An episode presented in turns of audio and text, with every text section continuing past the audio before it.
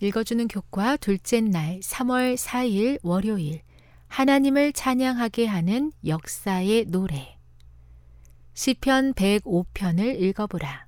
이 시편에는 어떤 역사적 사건과 교훈이 강조되어 있는가? 시편 105편은 주님과 그분의 백성 이스라엘 사이의 언약 관계를 형성한 주요 사건들을 회상한다. 이 시편은 아브라함과 그 후손에게 약속의 땅을 주시겠다 하시고 이삭과 야곱에게 확증하셨던 하나님의 언약이 요셉, 모세, 아론, 그리고 가나안 정복기에 어떻게 섭리대로 성취되었는지에 초점을 맞추고 있다. 과거에 하나님께서 행하신 놀라운 일들이 각 시대의 하나님의 백성을 향한 변함없는 사랑을 보장하기 때문에 이 시편은 그분의 백성들에게 소망을 준다.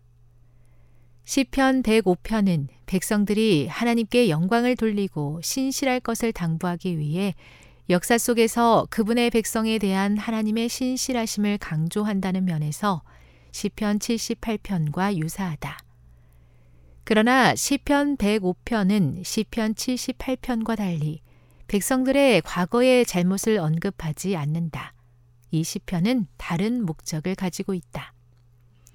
시편 105편은 이스라엘의 위대한 선조들의 삶을 통해 역사를 다시 보여주며 하나님께서 섭리로 인도하셨던 것과 선조들의 고난에 대한 인내를 기록하고 있다.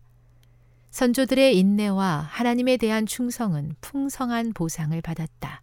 따라서 시편 105편은 우리에게 선조들의 신앙을 본받고 각 사람을 위한 하나님의 때에 구원해 주실 것을 믿고 기다리라고 권면한다.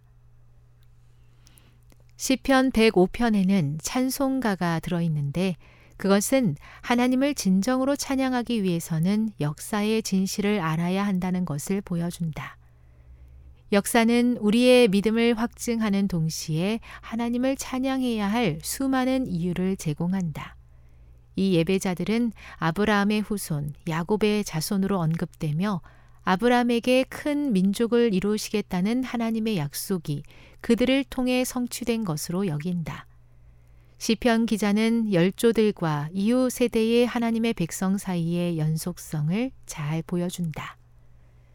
그는 그의 판단이 온 땅에 있도다고 강조함으로써 우리 하나님이 온 세상의 주권자이시며 그분의 인애가 모든 민족에게 미치고 있음을 잊지 말라고 예배자들에게 권고한다. 이것은 분명히 이후 모든 시대의 신자들에게 신실할 것을 요청하는 부르심이다. 교훈입니다.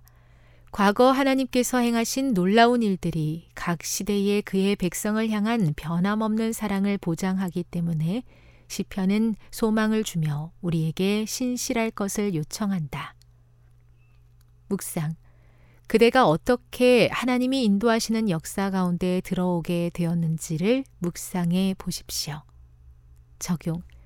제7일 안식일 예수 재림 교인으로서 아브라함부터 이어져 오는 이 계보에서 우리는 자신을 어떻게 보아야 하겠습니까? 우리는 이 역사에서 어떤 교훈을 배워야 합니까? 영감의 교훈입니다. 과거의 역사를 그들이 잊지 않도록 그분께서는 모세에게 이 사건들을 노래로 지어 부모들이 그 노래들을 자녀들에게 가르치도록 하셨다.